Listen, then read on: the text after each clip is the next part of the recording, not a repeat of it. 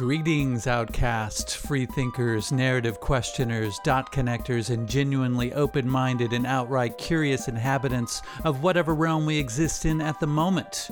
You are about to embark on another free first hour episode of The Melt. If you find yourself wanting to dig deeper and have the desire to join the conversation during our monthly Melt meetups, you might want to consider becoming a monthly subscriber. For as little as three lousy Babylon hokey pokey tokens per month, you can have access to full length, early, and exclusive episodes. Just visit patreon.com slash the melt podcast or click the link in the episode notes to set the process in motion. It's simple, painless, and very well might make you feel tingly inside. So without further ado, please enjoy the show. This is Hunter Muse And this is Chris Snipes, and you are listening. to The Melt.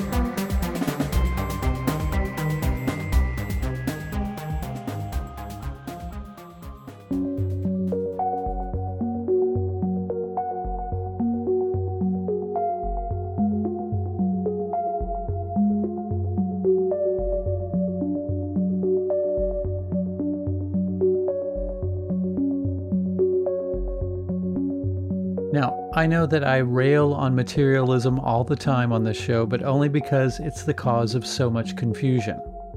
It's a major piece of the puzzle that has people thinking that they are their bodies, that consciousness is tethered to the brain, and that this life is all that there is before it's our turn to feed the worms. You see, if they can convince you that this material existence is a closed system which you will only participate in one time with no consequences for your actions, then they have you. They can amp up the fear of death if you believe that it's your last stop.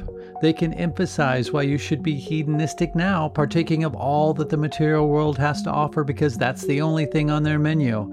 And while they have you playing the material game, they can get you lost in the labyrinth of endless distraction whilst you trade your precious hours for more temporal stuff. Do You know what a duvet is? Comfort. It's a blanket. Just a blanket. Now, why do guys like you and I know what a duvet is? Is this essential to our survival in the hunter gatherer sense of the word? No. What are we then? Consumers. Right. We are consumers. We are byproducts of a lifestyle obsession. Murder, crime, poverty, these things don't concern me. What concerns me are celebrity magazines, television with 500 channels, some guy's name on my underwear, Rogaine, Viagra, Olestra. Martha Stewart. Fuck Martha Stewart. Martha's polishing the brass on the Titanic. It's all going down, man. So fuck off with your sofa units and string green stripe patterns. I say never be complete. I say stop being perfect. I say let, let's evolve. Let the chips fall where they may. That's me, and I could be wrong. Maybe it's a terrible tragedy. Uh, it's just, just stuff. Not tragedy. Well, you did lose a lot of versatile solutions for modern living. Fuck, you're right. No, I don't smoke.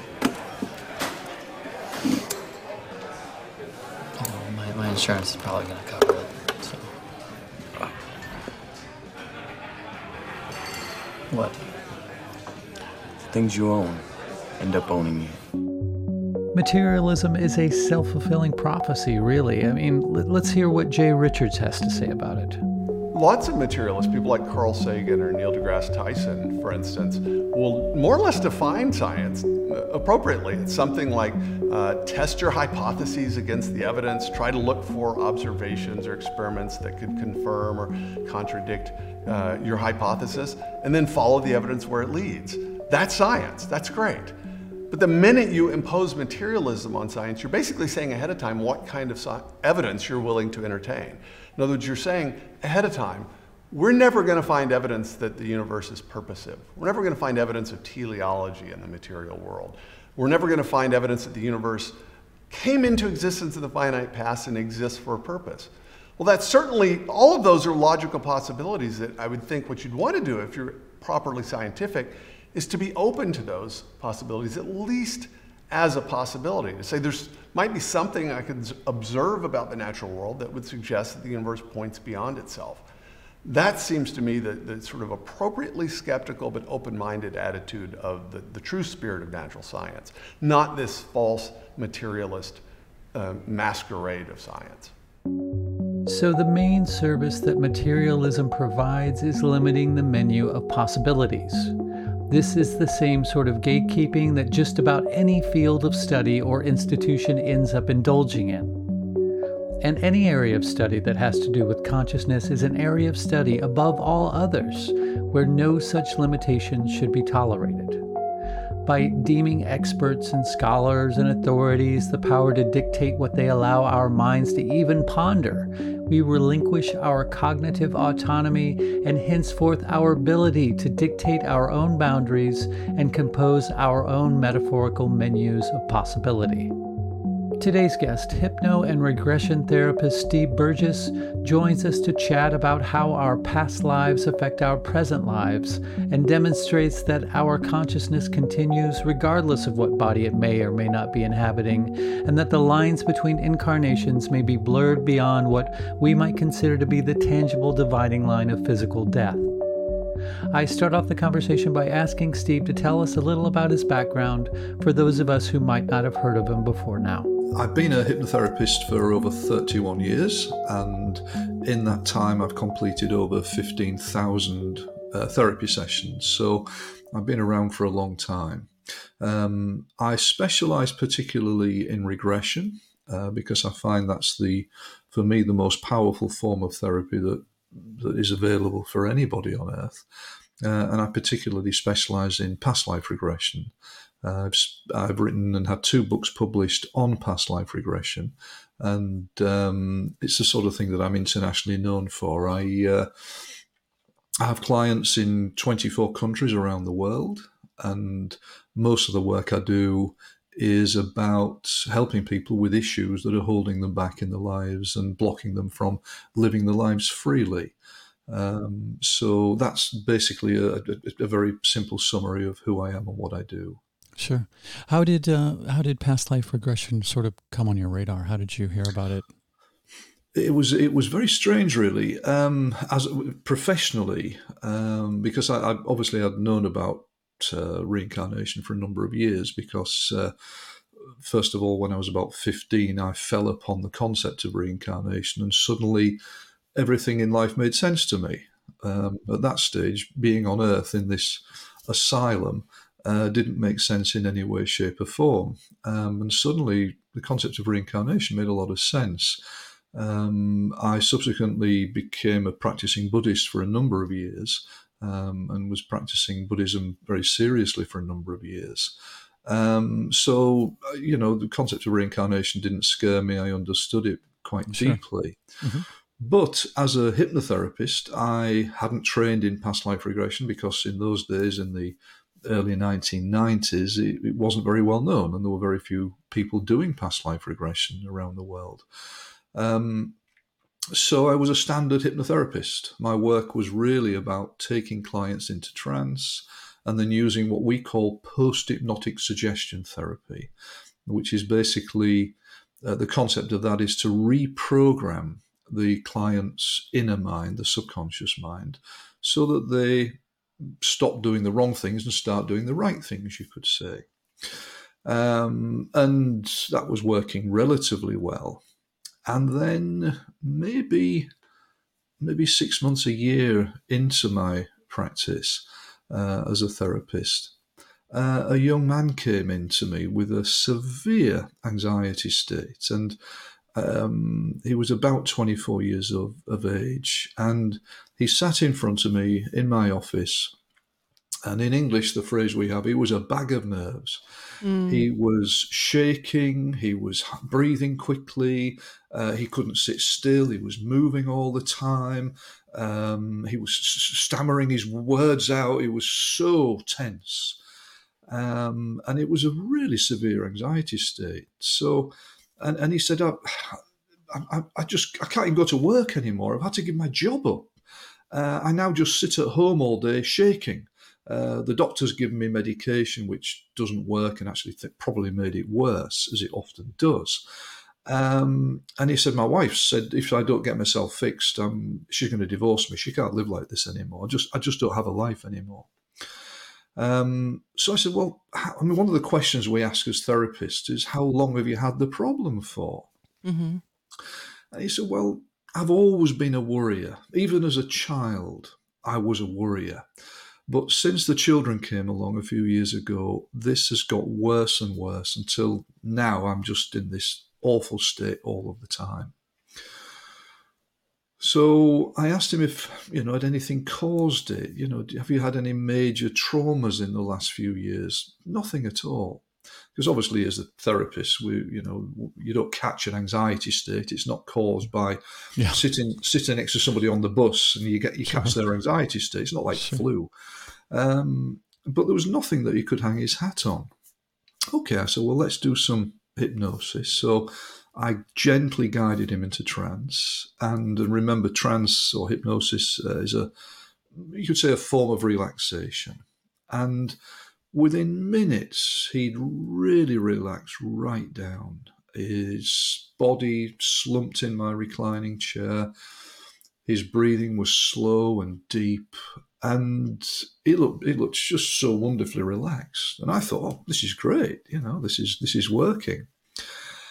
And then, uh, be ready for this. I will actually underplay this because otherwise it might break the microphone. But, um, after about ten minutes, all of a sudden, he suddenly became very tense and his body stiffened, and then his hands started to shake and he started to look around. He was in trance and he's looking all over the place. He said, No, hide, hide, hide, quickly in here, hide, hide the children, quickly, they're coming, they're coming, they're coming, no, hide quickly, shh, quiet, quiet, quiet, quiet, quiet. Then there was a pause for a few seconds, and all of a sudden, he started to scream and writhe and yell, Ah, no, no, no, no, no, no, no, no, not the children, no, no, no, no, ah!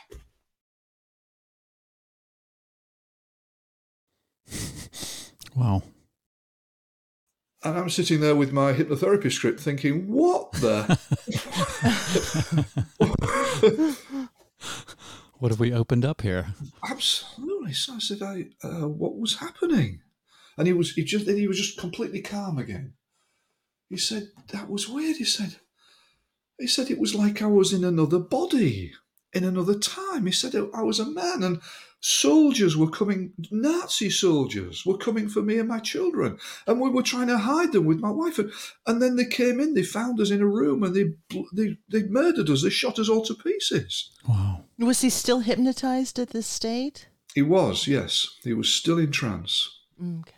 So it's a great question, actually, Hunter. Yes, he was. He was still in trance. Um, I said, How do you feel? He said, I feel wonderful. I feel absolutely wonderful. He said, I am completely calm. I have never, ever felt this calm in the whole of my life. I thought, well, I don't. I, said, okay. So he said, what was it? What was it? Said, I said, I, I think you've been in a past life. Uh, I said, you know, obviously it was a death in a past life, but uh, how do you feel now? He said, I feel completely calm. So I continued with the session, just did some more gentle relaxation, brought him out of trance at the end of the session. and his problem was completely released. It was completely healed in those 10 minutes. Wow. And I thought, why don't I know about this? Mm. Because this is very significant. Now, basically, he had spontaneously regressed into a death in a past life. So I then started to look at ways of uh, finding out more about past life regression. And Mhm. there is an American Past Life Association. I contacted them. They, I got some scripts from them, and then started to develop working with it little by little. Um, and then over the last thirty years or so, I've developed a, a regression system which I've created, uh, which is very refined, and it's almost like laser therapy Mm. um, where with my client's subconscious, in most cases, when they come with an issue, not only can we find um, what caused the issue, but also, you know, where is the best way of healing it? Um, because in regression, well, there are three different areas that we work in. I think we'll probably talk about these as we Sure. go through the uh, the discussion. Um, so it was just remarkable. I mean, and I thought, well, this is incredible. He's he's he's healed. He's better in ten minutes, and that lifelong problem has just gone completely. Wow. So, and that's the first of hundreds, I don't know, thousands of, of, of amazing experiences that I've experienced in my client sessions over the years. It's Um, amazing. it's quite extraordinary, and, and it, it took my breath away. Now I'm used to it. I mean, I, I mean, not not all sessions are as dramatic as that, Sure. um, but we do occasionally have these sessions where clients are writhing and screaming and yelling as they relive the the trauma from the past. It's it's often death trauma uh, in past lives, um, but uh, not always. Sometimes it can be the loss of a loved one or the end of a relationship in a past life where we didn't see it coming, and, and you know that often you'll find a relationship issue in this life has got past life connections as Mhm. well Mm. Yeah. because as you probably know, the concept of reincarnation is we have these clusters of souls, uh, soul groups, people or souls who reincarnate with us over many lifetimes. And some of those are closer to us and some of them are further away from us. And um, obviously, people who are closer to us in terms of the soul cluster, they tend to reincarnate with us at a, at a closer level, i.e., family and loving relationships, etc. Did you have subsequent sessions with him, or did he? That was it. He didn't Fixed. need any more. Didn't need any more. No, Wow. completely fixed in one session. And that occasionally happens. I mean, I, I wish it happened every time. I'd be a millionaire. I'd charge a massive amount for fixing people in one session. But um, some people need extensive therapy. Um, you know, for some people, it's. I mean, having said that, extensive therapy to a regression therapist is not what extensive therapy would be in the US for people who go and have psychoanalysis. Hmm um, because as we know that can go on for years. Mhm. um, whereas regression therapy tends to be much more radical and uh, you know it's a it's several sessions 10 15 20 25 occasionally but not it can be two or three sessions but it's not hundreds of sessions in most cases Sure. uh, in most cases. I've had two or three clients over the years who have needed several years of regular therapy, but Mhm. their issues were very deep rooted. Sure. Sure. I, I wonder in his case, uh, how, like, if you could look back on him, you know, check in with him and see if he had any other experiences like that or if it was cleared and he was able to maintain his relationship and and maybe not feel that anxiety around his children. Mm. I, to be honest, it, we just knew it had gone. We just Mm. knew it was fixed. Simple, simple as you know. When I asked him uh, to think about, you know, his children, when I asked him to think about his family, when I asked him to, Mhm. at the end of that session to think about the anxiety, it had just simply dissolved away. It just didn't exist anymore. That's incredible. It, it seems like you would, by reopening this wound that obviously was not completely healed, that it that and, and then going back into that trauma, you think you would almost make it worse in a sense by re-exposing it. But what do you hmm. think it is about that process, about reliving that, that that somehow brings closure? It's a good point, and that there is a, a, possibility that trauma can be re-stimulated if you don't work with it correctly. Mm-hmm. And uh, by don't work with it correctly, what I mean is the therapist doesn't take the client through the trauma in enough depth. Mm. So the regression model is that all of our issues as human beings, and I mean all of our issues, come from locked in feelings and emotions from past traumas. So, what we're aiming to do is, in most cases in regression, to release those traumas wherever they come from.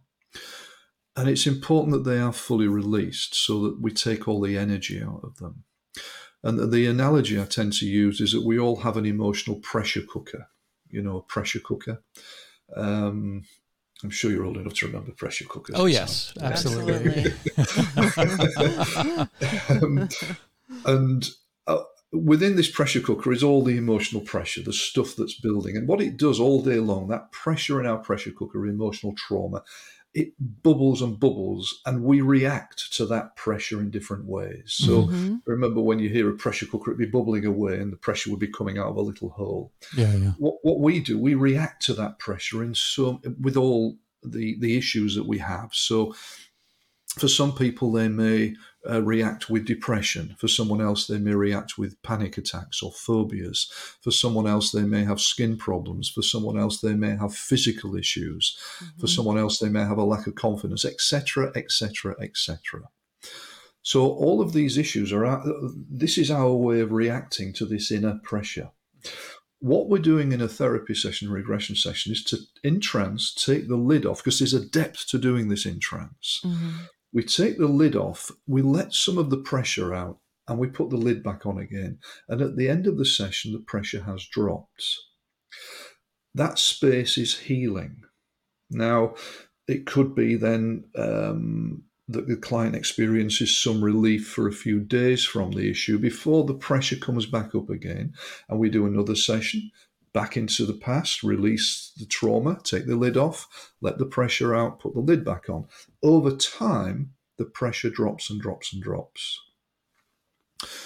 And the key to this is having the courage as a therapist to actually let the client relive the trauma more than once. Mm-hmm. Because if a client has, you know, I mean, we see lots of tears in this work. It's not fun, it's very deep, it's incredibly powerful, but we see a lot of emotion coming through some therapists don't aren't comfortable with that. And so what they tend to do is try to get people out of the unhappiness or the mm-hmm. sadness mm-hmm. or the yeah. or the shaking. Sometimes the body can be shaking in a session while the, it releases the trauma. And, and, that can scare the hell out of some therapists. Um, and of course, a lot of therapists like to be in control. Well, in this case, the client's subconscious is controlling the session, so you have to trust it. Mm-hmm if you let the releasing go, if you take the client back several times through the death, it will drop the pressure in that death or in that trauma right down, and then it's neutralized. It's gone. So it cannot be re stimulated because you've released all of that pressure from that trauma. So, as long as the job is done correctly, I mean, I, I run a past life or a regression training course, which is a four day long training course there are some so-called therapists out there who will train in past lives in one day. You can't learn this in one day. Mm. It's just too deep. Uh, so for me, the aim is to train therapists to be courageous enough to take the client back and back and back over and over until the energy is completely spent and then they're completely better. It's interesting because it seems like every person's reaction to the therapy is so individualized because one person can experience a traumatic event and maybe it doesn't create that much pressure but for someone else it would be life altering and life changing so what i like about this is that it is so um, central on that person and their experience, and it's not really a one size fits all training modality. That's wonderful. Yes, absolutely. We, we say it's client led. It's led mm-hmm. by the client, but ultimately, it's led by the client's subconscious. Mm-hmm. Now, our subconscious mind is our all knowing, all wise part of the mind. Um, I mean, after so many years doing this work and, and with all the sort of spiritual stuff I've done over the years and practices I've done, I actually now believe we have a higher self. Um, and to me, our higher self either is our subconscious or is intimately connected to it. So when we're working with the client's subconscious, it has this awesome wisdom. And if the therapist can let it come through and get out of the way, then it does the work for us, you could say. Mm-hmm. Um, so, with my system of regression, um, I use a technique we call an ideomotor response technique. What does that mean? Well, once the client is in trance, I ask the subconscious to come through into a hand or a finger and to take uh, to make one of the fingers move all by itself, let's say. Sometimes it's a hand, but let's just say it's a finger.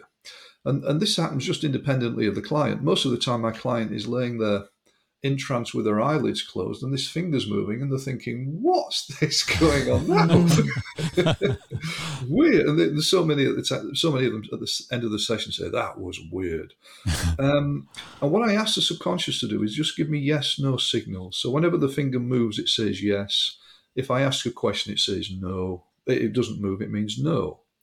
So then all I'm doing is asking yes no questions, open sure. questions. I'm not yeah. leading the client because mm-hmm. I, am very unhappy with therapists who lead clients and implant things. It's yeah. wrong to do that. Sure. Um, so I'll say to the client's subconscious, let's say my client comes with a depression. Um, and I'll ask the subconscious, so where depression, by the way, is caused by locked in anger. Mm-hmm. Um, it isn't caused by a chemical imbalance in the brain. That, that's a, a, medical lie that was created by drug companies in the 70s to sell mm-hmm. antidepressants. Absolutely. Um, uh, it's, it's caused, it's an emotional state in, in, in these cases. So, what I'm asking the subconscious is the roots, the emotional causes of the depression. What, where are the traumas in the past that have locked in the anger? Um, and the reason, and by the way, anger is what we call a composite emotion. So underneath anger, there's always sadness. So this is why uh, depression is characterized by melancholy, mm-hmm.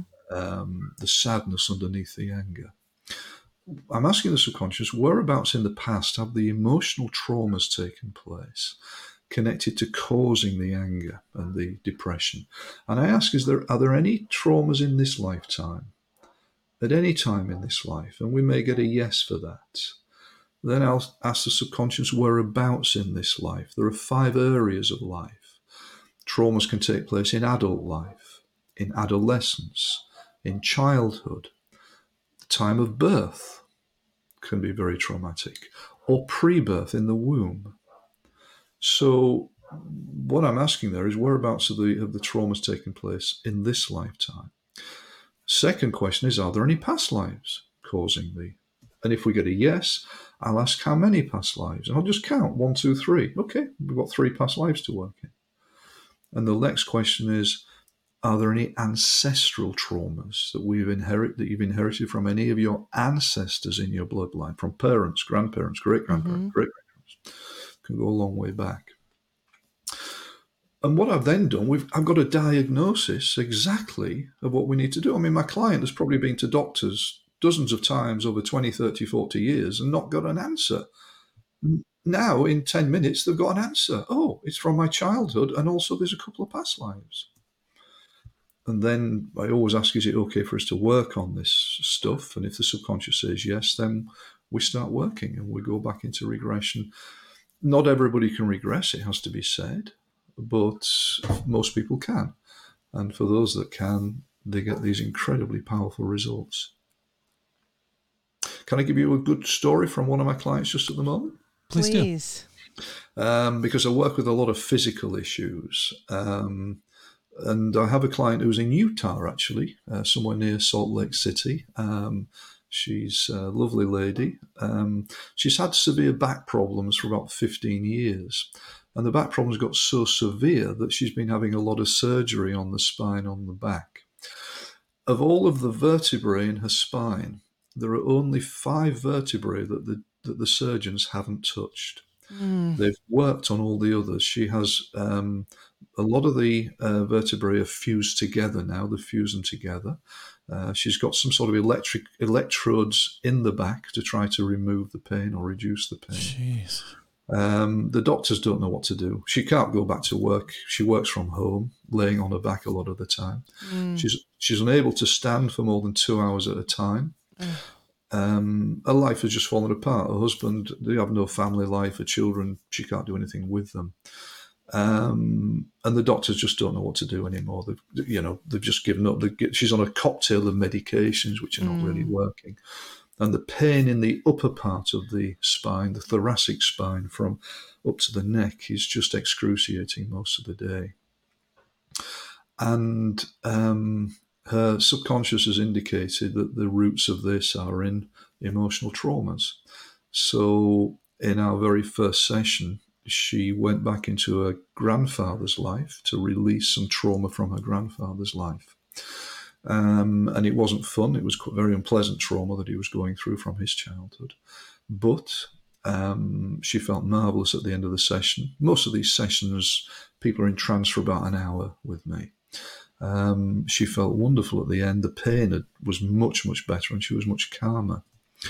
And then I saw her two weeks later for the second session, and she looked like a different person. Mm. Um, the pain had dropped from 12 out of 10, 10 out of 10 to 4 out of 10. Mm. Uh, she felt massively calm. She was able to walk around and move. She'd even spent 12 hours at a, at a music festival a week earlier without any any side effects afterwards. Wow. We then did another session where she regressed back into her adolescence and released some adolescent trauma. And I saw her again last week. The pain is way down, maybe two out of 10. It's a dull ache now. Um, and over the previous two weekends, she had spent one full day working, doing housework without any after effects. And then the next weekend, she spent two days doing housework without any ill effects at all. So she's just, she's amazed. I mean, for her, this is a miracle. Um, and you know, I'm just looking forward to the day when we've finished all the therapy. I'm not sure whether we can fully heal the spine, and because of obviously she's had surgery, but mm. I know that we. I, I'm guessing that she'll be 80% better at least by the time we've finished. And I'm just looking forward to hearing her story of what she says to her doctors to explain why she's so well. Yeah, and why why she doesn't need any more prescriptions for all of that horrible med- medication. Yeah. Absolutely. Yeah. yeah. Cool. Yeah. That's amazing. Sounds like she needs some healing surrounding the surgeries. Yeah. Could be. Actually, it's a good point, Hunter. She even woke up during one of the surgeries. Oh. Wow. So there's some trauma oh there because so traumatic. Did some of this trauma directly have to do with her back or her spine, or is that just where no. it was stored? That's a great question. Not so far, but mm-hmm. um, last year I was working with a, a, gentleman in his 70s in the UK who had a lot of lower back pain and he was really struggling, in pain all the time. Um, I guided him back into the, one of the past lives that was causing this. Um, and in the past life, he was a soldier in battle um, mm. and he was stabbed in the back, he was speared in the back and died. Um, so we released that trauma, back pain went, just went. Um, so um, you know, we, yeah, we, we tend to it's, it's, we do tend to hold trauma in particular parts of the body that relate to the wounds in past lives. Mm. Um, so, um, I mean, years ago, uh, I had a, a, female client came to me, a lady who was uh, she'd been given six months to live um, as a result of a, a very aggressive liver disease, a rare liver disease. Um, and she came to my office. She had to be helped to up the stairs to my office with a couple of people. She looked like a stick insect. She could hardly eat. Um, she was sick most of the time. She laid on the bed in pain most of the time.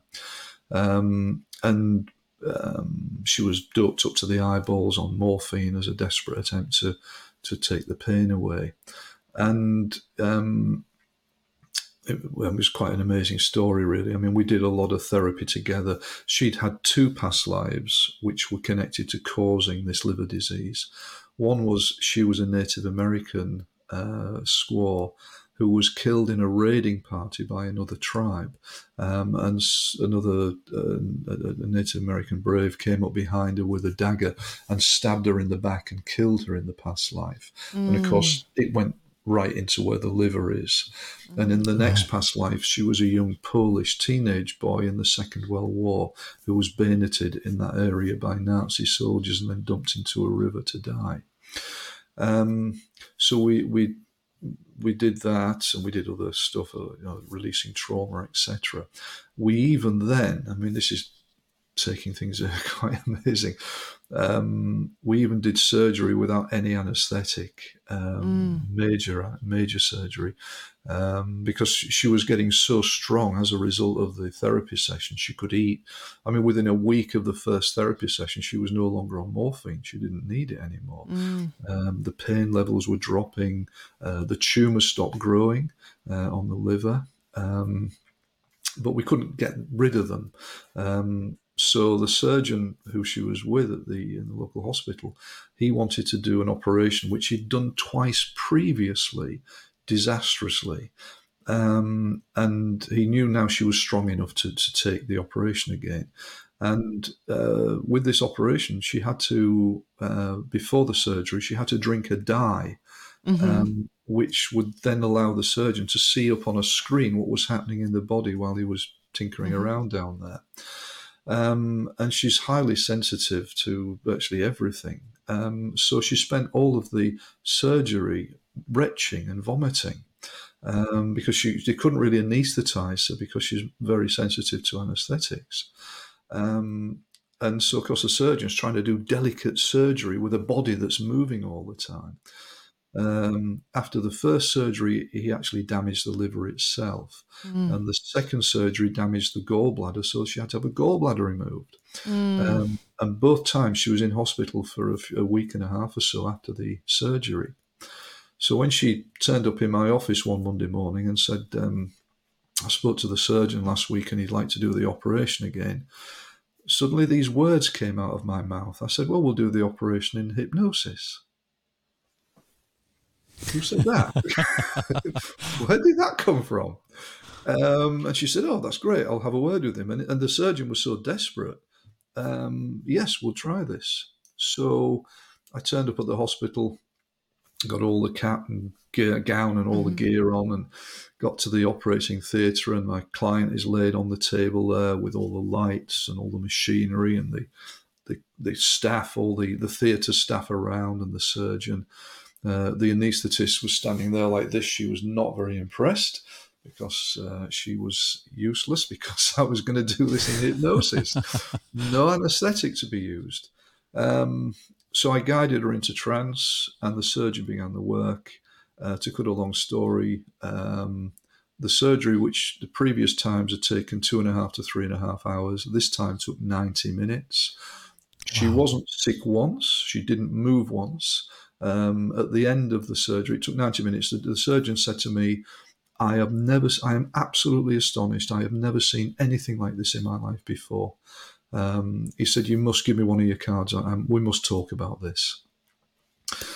Well, I'm still waiting for that phone call 25 years later. but um, that lady is now 25 years past her die by date.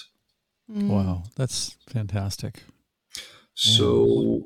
you know, the, the, we're working with the mind. The mind is possibly the most powerful thing on, on earth. If we can use for it in sure. the right way, we can do all of these things. Now, okay, that wouldn't work for everybody. I'm not pretending that everybody who comes to see me has these miraculous results. There are some clients I can't help at all. But I've been around a bit, and so I do have a pretty good success rate. That's outstanding. How, what are different ways that past life uh, traumas uh, can manifest in our current life. Physically is one of the ways. Mm-hmm. Yeah, uh, very much so. Yeah. Spiritually, mentally, psychologically.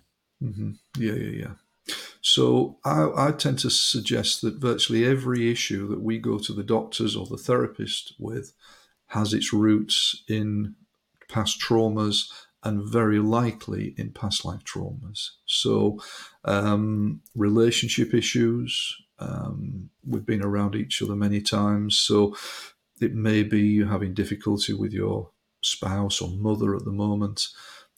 Client may go back in trance to a past life where your mother was your mother in the past life and she killed you or she was hideous to you and what the client then realizes is, well, there's no wonder my mother doesn't like me now because in the past life, we didn't get on. She was horrible then. Or I killed my mother in the past life. No wonder she doesn't like me and won't want me at all.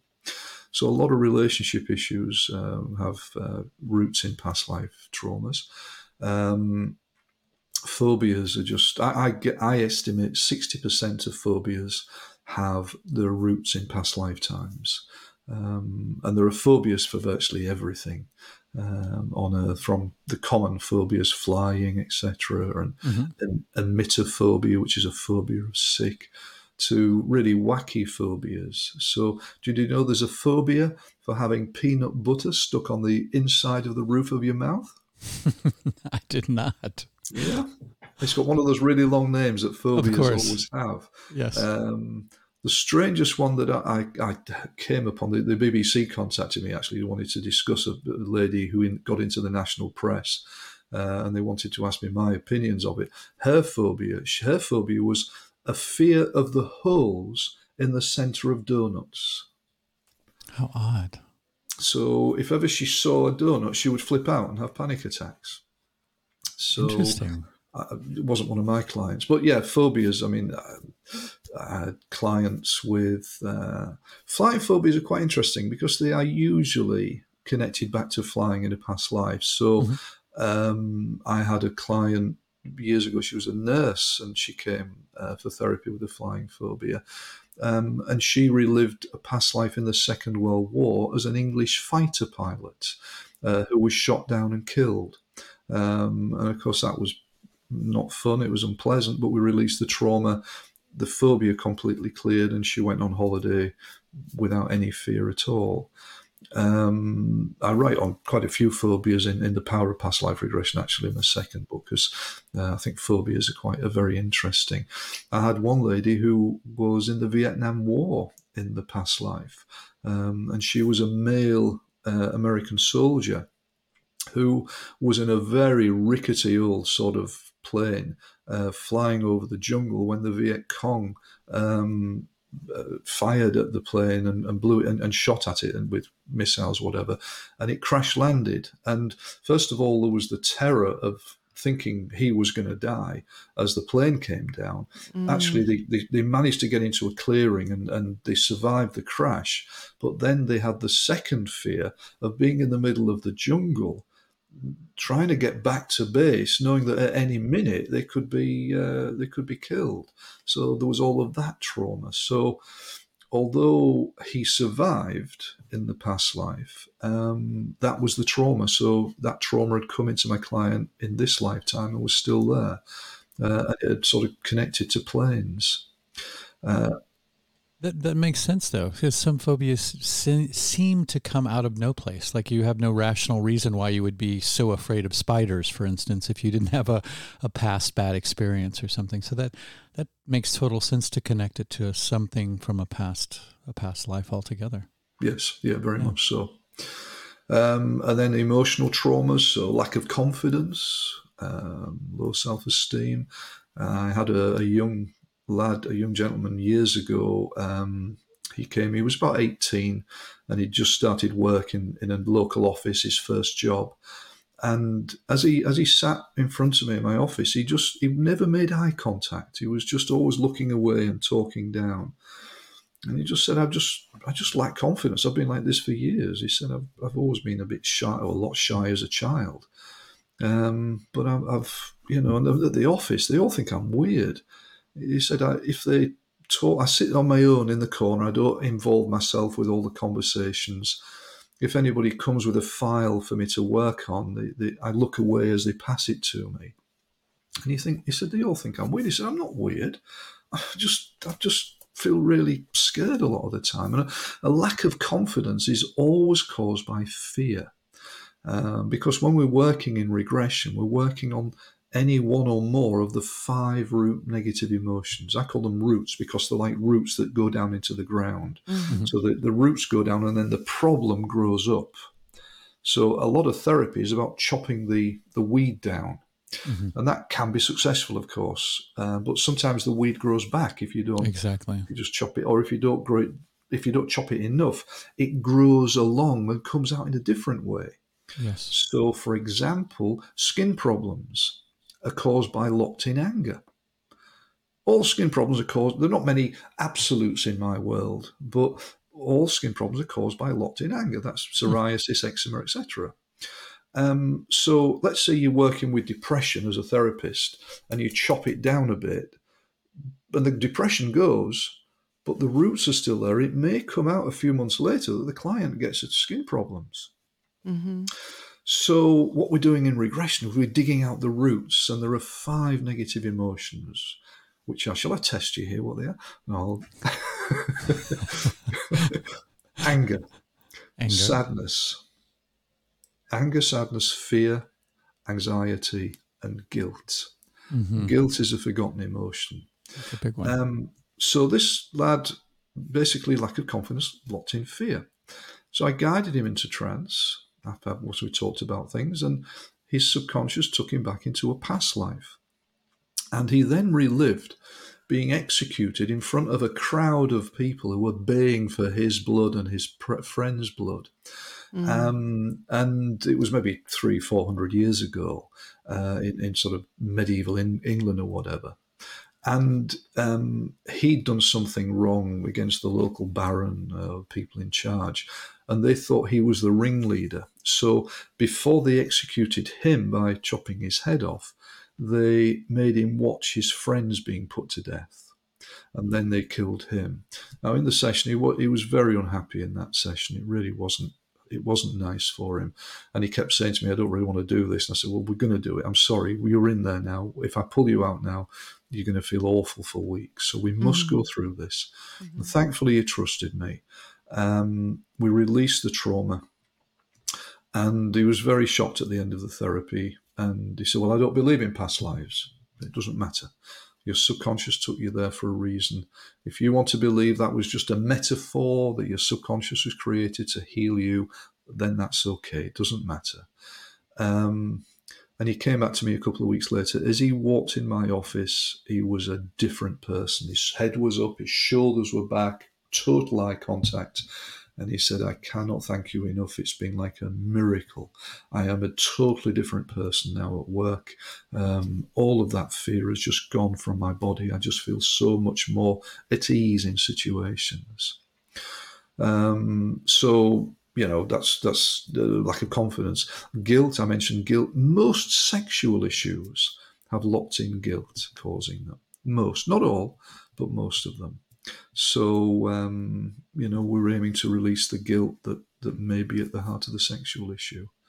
So, you name it, see any issue will have its roots in the past and almost certainly in past lives. Wow. Well, you mentioned something that, that really struck me when you were talking about the healing of trauma of family members. That that th- that energy can come through you as well. Mm. What are your thoughts about the concept of cellular memories? Mm. So we are storing our uh, experiences in the cells and the experiences of our ancestors, of maybe even all of humanity. Does is it necessary for us to have this soul family cluster relationship in order to heal or could we be could we potentially be healing uh, the relationship or or the trauma of someone that we don't know mm-hmm. well there's a few There's a Yes. few questions there, um, and and some of that's a, a little existential, so I, I can't give definitive answers. Of course. Um, but what I will say from my experience, uh, and I'll answer you in different ways if that's okay, Hunter, uh, as best I can. Um, first of all, it, it, the only part of regression that has been scientifically proven is ancestral regression. Ancestral trauma is passed down. At a, it seems to be at a genetic level, but actually, there's, there, it's more than a genetic level. There's also an energy to it. Um, and they've done tests on rats, I think, and mice, and they've proven that this comes down through the genes. So, um, if a person is traumatized in their life, if they don't release the trauma, there's a possibility they can pass it down to subsequent generations. Um, so, what we're aiming to do in regression is to go back into the ancestor's life, where whoever that is, it may be a grandparent, a great grandparent, etc., etc. As a rule, it's not more than seven generations back. As a rule, and I think uh, shamanically they often talk about ancestral stuff going back seven generations. yeah, you're right. Um, before that, it seems to clear itself in some way. Um, so what we're doing is going back with the client goes into the ancestor's life as though they are the ancestor. Mm-hmm. So you go back and relive your mother's trauma, your great grandfather's trauma. The number of times over the years my client has experienced this, something they didn't know about the ancestor, and they've after the session spoken to the mother or grandparent and they've said, How on earth did you know that? Yes, that's exactly what happened to him. How did you know that? Um, so that's basically how that works. Now, how this is sort of stored, yes, it, it, on one level, it is like a cellular memory, it, it is a genetic thing in most cases. But I have had quite a lot of sessions where it seems to come down from the ancestor like a, like a, an energy. So, how this works, let's say we're working in great grandfather's life on his traumas, and we maybe there's not much trauma, but we actually go into great grandfather's death. Now you can think, how does that death trauma get passed down to my client? Because it's, sort of death trauma, but it seems to still be able to be passed down. So the client experiences it as an energy. Um, because you'd think, well, hang on, the trauma should have taken place in the great grand in grandfather's life before they had children, Right. because that's how it gets passed down through the genes. Sure. Mm-hmm. So how is it his death, which has taken place after his children have been born, how mm-hmm. does that cause a trauma? Well, it, it, in that case, it possibly isn't genetic. In that case, there may be some form of energy that we just do not understand that is passed down through to Sure. the to the generations. Yeah, I totally believe that. Now, as to, you know, I mean, the subconscious is vast. I mean, are we, there's a few questions here. Are we healing those ancestors by doing this work? Because, you know, we don't understand the concept of time. There is a possibility of that. Mm-hmm. Although I do tend to say, so let's say my client is experiencing their mother's trauma and mother is still alive my client will say, Well, is my mother going to heal? Because am I healing her? Mm-hmm.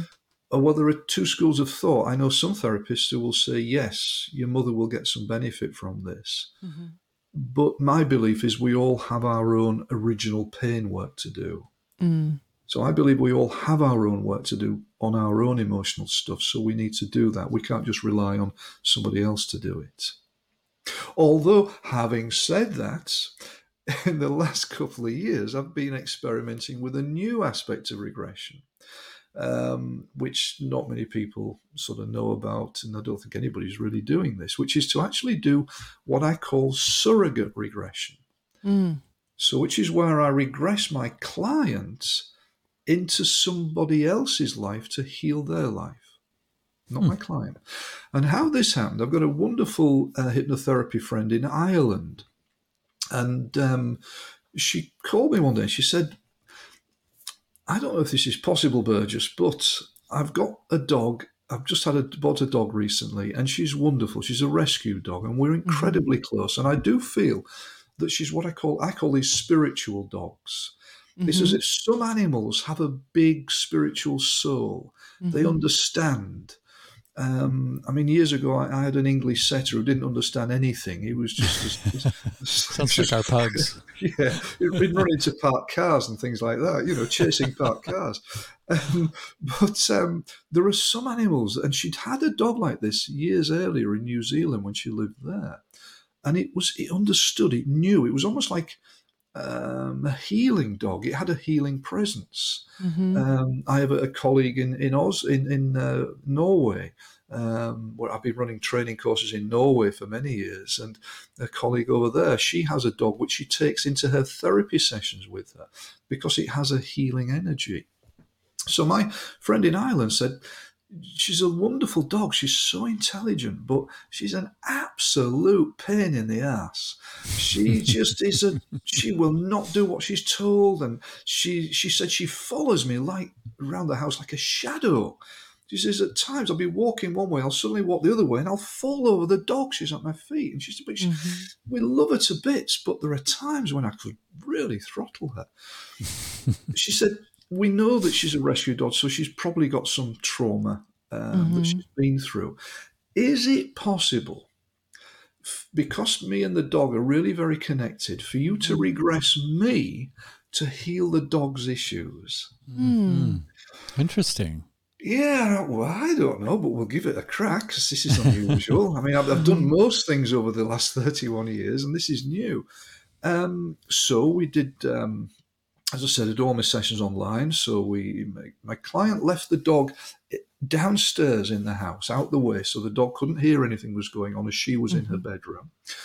I guided her into trance, and her subconscious, using a finger, indicated that the dog's traumas were coming from past lives and from this present life. Mm. And my client then regressed into a past life in which my client was a Nazi guard in a prison camp in the Second World War. Mm. So she was a male Nazi guard, and she had a dog as the, the guard dog Mhm. and the dog was obviously the dog now. Now, what this Nazi guard did spent all day long just touring the perimeter of the touring the perimeter fence, holding this dog on a leash, um, you know, looking for breakouts and trying to stop uh, Mhm. breakouts, etc. And what happened in the past life is this Nazi guard had a conscience, as so many of these poor people did who were forced to mm-hmm. become Nazis he wasn't happy with what was going on in the camp, and he ha- he actually helped some of the inmates to escape. But they found out it was him, so immediately they just took him out and shot him and killed him. His dog was bereft. This dog has been living 24 hours a day with him for months, if not years, and suddenly its owner is dead. It's completely goes to, you know, it's bereft. Really very unhappy. So we we did that session. My client was pretty, um, you know, surprised at this. But she said, "Do you know, Burgess?" She said, "I've now I've now realised when I take her out for walks in the Irish countryside, we go walking through the fields." She said, "All she wants to do is walk around the outside of the fields where the hedges are, and she spends most of her time looking through holes in the hedges onto the other side." The dog was continuing this pattern of being a guide dog. Um, we did a session a couple of weeks later. There was an immediate, significant improvement in the dog's behavior in those two weeks. She said she's no longer following me around. She feels much calmer. She seems to be happier. Uh, there's, she's doing what I ask her to do. There's been a significant improvement. So we continued. We then did another past life, and this was even more of a weird past life because my client re experienced a, a past life as an extraterrestrial on another planet. Mm. And the dog and her were two of these extraterrestrial life forms. And they'd been away, or they're like on a mission, I think like military, uh, on a spacecraft for a long time. They came back to their home planet to find it was completely deserted, not a soul there. And the, it was like the Mary Celeste, you know, there was Mm-hmm. not a single uh, soul there alive or in any way couldn't find anything. And then suddenly, this weird alien gas appeared from nowhere and asphyxiated them both and killed them both. Wow. So um, now we cleared that past life. We also did some work with the dog's life in this life where it had been hit by its owners and, uh, and beaten. And again, after that session, she reported back a few weeks later. She said, I went downstairs after our session, Steve, and she said, all evening, our dog was in such joy. I have never seen her so happy. The rest of the evening, after we did that session, and bear in mind the dog is in a different part of the house, so there's no placebo. It can't hear Yeah, what my client is telling me. Sure. Mm-hmm. And the improvements have been enormous, absolutely enormous. So I started to think there's possibly a way that we can do work on ourselves for somebody else. Well, Yes. Steve, what a fantastic interview this has been. I really hope that you will come back and speak to us again. We have so many, uh, m- many more questions that we would love to ask you. Or you, I don't know if you've ever done this, but maybe do a session on the show if we could. We could pay you to do that. I don't know. Maybe We- you don't. Maybe you don't go there. Maybe that's not something that you would do. But I would love to do a regression with you at But- any point. or or maybe we we record it and then if it seems appropriate. That would be better. I'd be very Okay. happy to do that. Yeah, yeah. Okay. Very I happy would to love do it. that. Be very Okay. happy to. Yeah, let's do that and Fantastic. record it, and um, and then you could use it on on your channel because uh, Okay. yeah, and I, I'm pretty sure as well, Hunter, because you're obviously very open, you know, because you the nature of the things we're talking about, that you um, the the things that you're putting on the melt uh, generally, I think you'll almost certainly get into regression, and also you obviously have a psychic gift. Uh, I mean, I don't know anything about you, but you know, if that was there as a child, it will still be there. So the chances are you'll get we'll, we'll get a good regression. Yeah, happy to do that. Fantastic. that okay, would be cool. Wonderful. Well, And maybe next time we can talk about the famous past lives because we haven't even covered Yes. those. So Yes, Absolutely. Absolutely. just recently, I've been working with the reincarnation of Alexandra, the wife of Tsar Nicholas II of Russia. oh, Wow. incredible. That's an amazing stuff. The stuff that's coming through for her. So yeah, Fantastic. Yeah, yeah. Well, I would love to Happy to come into back. that. very much so. Uh, excellent book, The Power of Past Life Regression. I highly suggest anybody who's listening, uh, please go out and, and read it or or listen to it like I did. And fortunately, it's read by you, who have you have a great voice. So Thank you. yeah, yeah, absolutely. Um, maybe if you could tell the listeners or the viewers where they can find you and your work online. Okay. Um, I'm in a transition period. I'm just having a brand new website built, which Oh, cool. should be available very, very soon. That Mhm. will be steveburgesshypnosis.com. Uh, Okay. steveburgesshypnosis.com, and everything will be on there, um, including my podcasts and blogs. Um, my free YouTube channel, which I'm passionate about, is my way of giving hypnotherapy back to the world. It- It's just so important for me to do that. Um, and that's called Hypno for All, which is H Y P N O, the number four A L L, Hypno for All. Um, and there are free hypnotherapy recordings on there for all sorts of things anxiety, relaxation, weight loss, etc., childbirth, um, as well as now we're putting these special regression sessions on as well, the past life sessions on there. Uh, so I'll, I'll really ask people to do that. Um, and my Facebook is the power of past life regression after the uh, after the second book. Um, Fantastic. so yeah, Cool. Well, thank you. thank you so much for taking the time to sit down and chat with us. It was really amazing, and That's very kind. your work your work is amazing. And I yeah I, I would love to get a session myself. Um, Great stuff. Uh, let me know anytime. I'd Be very happy to come back. It's been a real pleasure being with you both. Thank you. For Likewise. thanks for asking me. Thank you. for sure, and a great meeting you, Steve. Thank you. All right, All right. take care of Bye for now. yourself. Thank you. And yourself. Yes, Bye bye. Uh-huh. Lots of love. Lots of love to you both. Bye bye. likewise. Thank you. Wow. Awesome. Yeah, great, great, great. Super, super, super wonderful. What a interesting, fascinating interview. fascinating subject. I mean, it's it's it's really uh, out astounding that this is not something that's more popular and widespread. I guess because I mean, as we've talked about many times, we live in a materialist society that doesn't really believe much past the physicality of existence and what can be weighed and measured. So, it would also uh, make sense that those same folks do not believe in past lives. Um, So that's probably the major reason this isn't more widespread, but it seems like amazingly helpful and and successful work therapy. Yeah, I think that uh, it sounds like some of his clients have gone through many, many different uh, therapeutic modalities, healing modalities, you, you know, using uh, pharmaceuticals, surgeries, and have been unsuccessful. And so for some of them, it seems like this is kind of the last stop because they've tried everything out. Yeah. So it's interesting that there's a probably a level of desperation for some people who go into uh, his sessions and they just want to get better. Mhm. But some people, it seems like they have just. I, I would be curious to find out how people find out about him.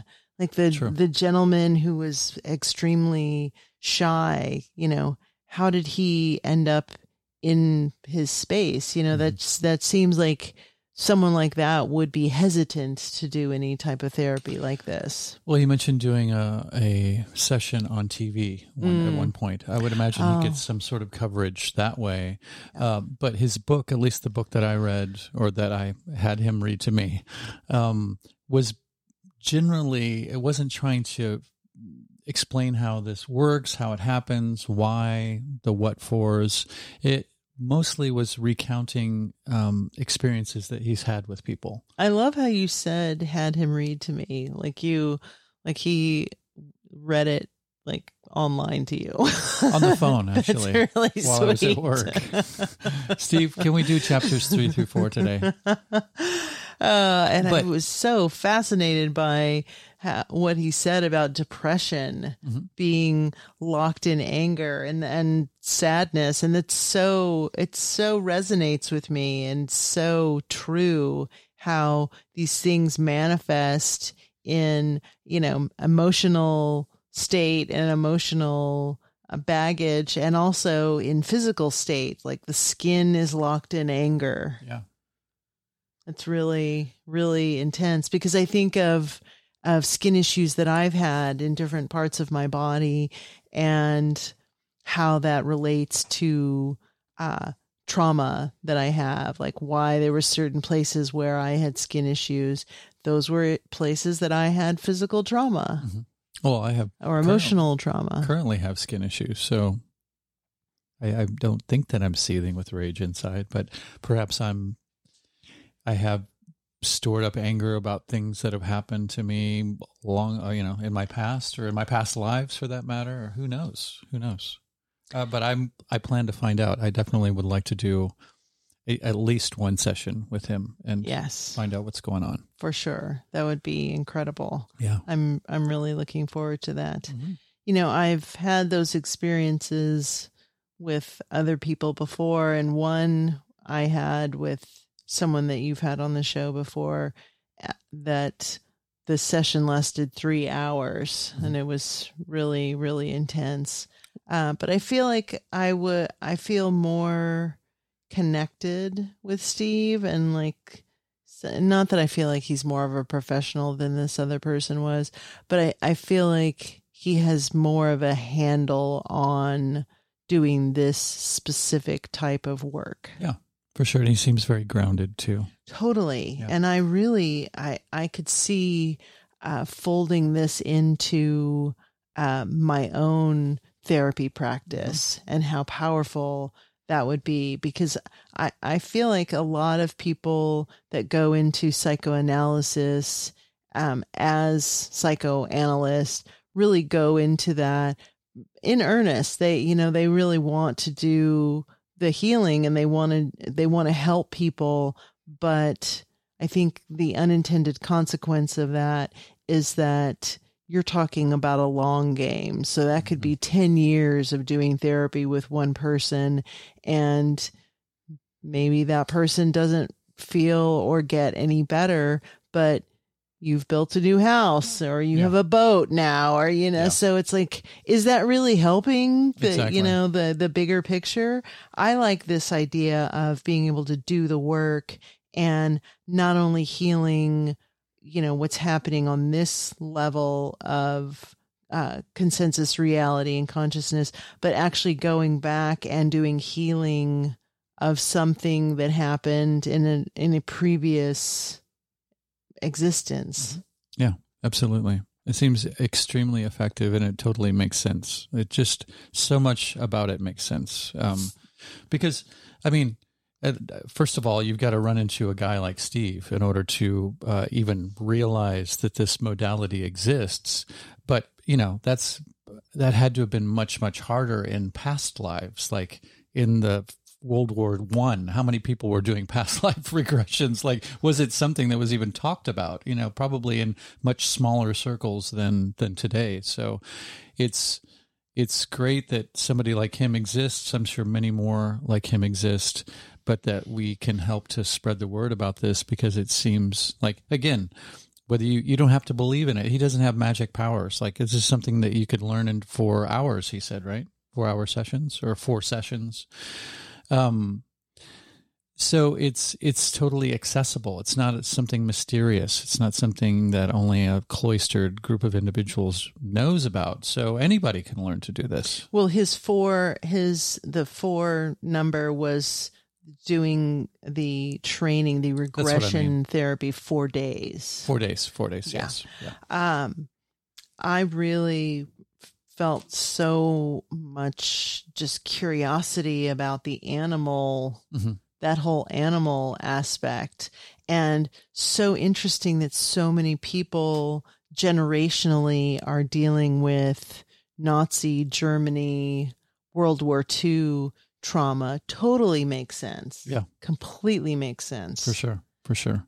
And I think it was interesting to hear about people that were incarnated or had past lives in on other planets in other forms. I, Yeah. I wanted to dig more into that, but it was, you know, there's so many things to ask about that just kind of got lost in the shuffle. Yeah, and the other thing that I I wanted to kind of dip into a little bit more that that we glossed over a little bit was why it's only seven generations. Mm-hmm. And when he said it clears after or before seven generations, what it- what is his opinion about why? Why It's does the- it clear? It's the karmic statute of limitations. um, you know, there's that stupid uh, woke, uh, uh, healthy label. You know that we've gotten the laundry detergent seventh seventh generation or whatever. That's a thing. That's like a something taken from the indigenous peoples of some land. Said something like, "Think." As think seven generations out or something like that. Sorry about that. Yeah, I don't know what happens after that. Maybe it's a cycle. Maybe something changes after that or lapses or Yeah, I was cu- really else. super curious about that. Yeah. Um, and I liked the being able to heal animals, like Mhm. that surrogate regression. That was I really got into that. That Which- poor little doggy. Which dog were you thinking of ours that you would like to do that? Which one first? Well, I mean, I Bowser. I feel like I feel like our dogs like we definitely have some intertwined karma Mhm. with our our dogs. Definitely I feel that with the dachshunds that that we I am communicating on a different level with these dogs. They're not just dogs. They they were sons of mine or daughters of mine or somehow we have some other enmeshed uh, r- relationship. What's so interesting about the pugs is I feel that about them too, but I don't know what your what your connection with them is because it's so it's so weird how they came into your life and it's so weird that how like when I came into your life I will never forget this. They were s- asleep on the couch in our old house. And when I walked in the room, they both looked up at me like, thank God you're here. like they were so excited to meet me and see me. And their energy was just, it just like, it was like, it woke up. So there's definitely some some bond that all of us have. I would like to make it clear that pre prior to her arriving, it wasn't like I was beating them or anything No, like that. It was it no. was it was more like I never connected with these dogs. They were shut down yeah, I just- emotionally. we just don't have never gotten each other like you know ideally with a dog you have or with any pet really i guess you have a, a an interaction you actually have a Totally. relationship with them like you Yeah. there's a give and take and there's Yes. a communication and it's a two-way street i never felt like i had that with the pugs it's So- like they didn't know how to play yeah. or anything like Yeah. that so, I just went to someone's house that had has two kind of our dream dogs. Two, even though I love our four dogs, of course they have two uh two black labs that they got from uh the Humane Society. And is this the- today today. And this gentleman told me that when he and his wife went to go get a dog, they were only going to get one dog. And they walked in and they saw these two little black labs. And he said, immediately in my mind, he said, We're getting two dogs because they were litter mates and they were just enmeshed. And the, this is what was going to happen. So he brought the dogs home. Now, these dogs are huge and they're happy and active and engaged. And I, I was so interesting because when I was in the situation with these dogs, the people were, were freaked out. They were like, our dogs jump on you. And they're, Yeah. and I was like, I'm very dog friendly. It's fine. And within f- 10 minutes, they're both laying at my feet, totally conked out. Mm-hmm. And I was thinking, these are the dogs Chris wants. exactly this is the dog energy Chris wants. These dogs have larger brains. They're more engaged. That's a big plus. They're farm dogs. They're out and in and out of the house. I like dogs that look like the lights are on. That there's somebody home, and that they actually realize I'm there. Yes. Besides when I'm depositing food to them, Yeah. and that there is, you know, Yeah. there's a connection. That you know, I don't Yeah. think that's too much to ask for. But you know, I, I'm just, I don't think I'm sensitive enough to them like you are. You can connect to them. Totally. You have much more of a your field of empathy spreads much farther Yeah. than mine does. Well, I just feel like I I have a a other sense when it comes to animals that I can I can read an animal.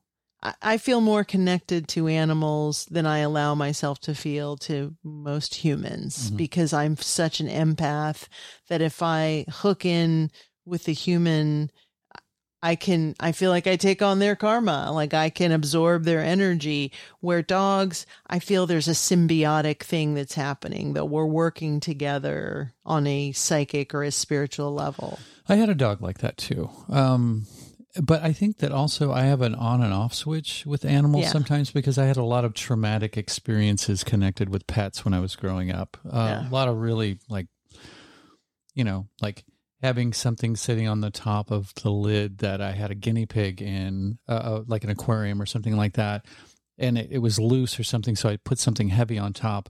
The lid happened to move somehow, and the heavy thing fell on the guinea pig, who was still alive but had a broken back. And just escape hamsters that I found later bloated in a bucket of water, and just oh my god. all kinds of really horrible stuff like that. So I think I can unattach from animals uh, maybe easier than I should be able to, but that doesn't apply to all animals. I mean, yeah. yeah. You may have 12 guinea pig spirits attached to you. I might. I might. And hamsters, and that could be the anchor. mice too, all small rodents. That's uh, most of my traumatic. Ex- I had a dog that was a puppy when we got him, and he, you know, we kept him in the basement, which could have lent to him being so vocal all Yeah. night long. And Yeah. woke up one day, and my dad had taken him out to the countryside, and just let him loose. So oh, yeah. stuff like that. More. This could be skin issues, is anger from that. Could be. I've never sadness. forgiven my dad. I'm just kidding. Um, good times. On that note, we love your Speaking of- dad. we, we do. We love Absolutely. animals. Yes, for we sure. We love you. We love you. um, Thank you for listening. Yes. Uh, Steve was fantastic. Great guest. Uh, got a really good feeling from him. So Yes. I highly suggest his book. Um, there will be links to how to get to that uh, in the episode notes, along with his websites. Thank you all for listening. Um, if you want to contact us, the Melt Podcast at protonmail.com. Hunter hyphen muse at protonmail.com. Keep those emails coming. Thank you for listening. Spread us far and wide, and uh, great stuff coming down the pike. So, Yep. thank you all so much. Much love. To hear the full length version of this episode, get access to exclusive and early episodes, and participate in our monthly Zoom meetups for as little as $3 per month, just click the Patreon link in the episode notes or visit patreon.com slash the melt podcast. Contributing financially will help to make this podcast my full-time gig that I can devote more time to and allow me to create more content. Other ways of contributing would be giving us a favorable review or rating wherever you get your podcasts, subscribing to us on YouTube, spreading the word wherever you and your tribe congregate, or just by sending us your positive thoughts and intentions. In a quantumly intertwined and holographic multiverse, these also go a long way. Thank you.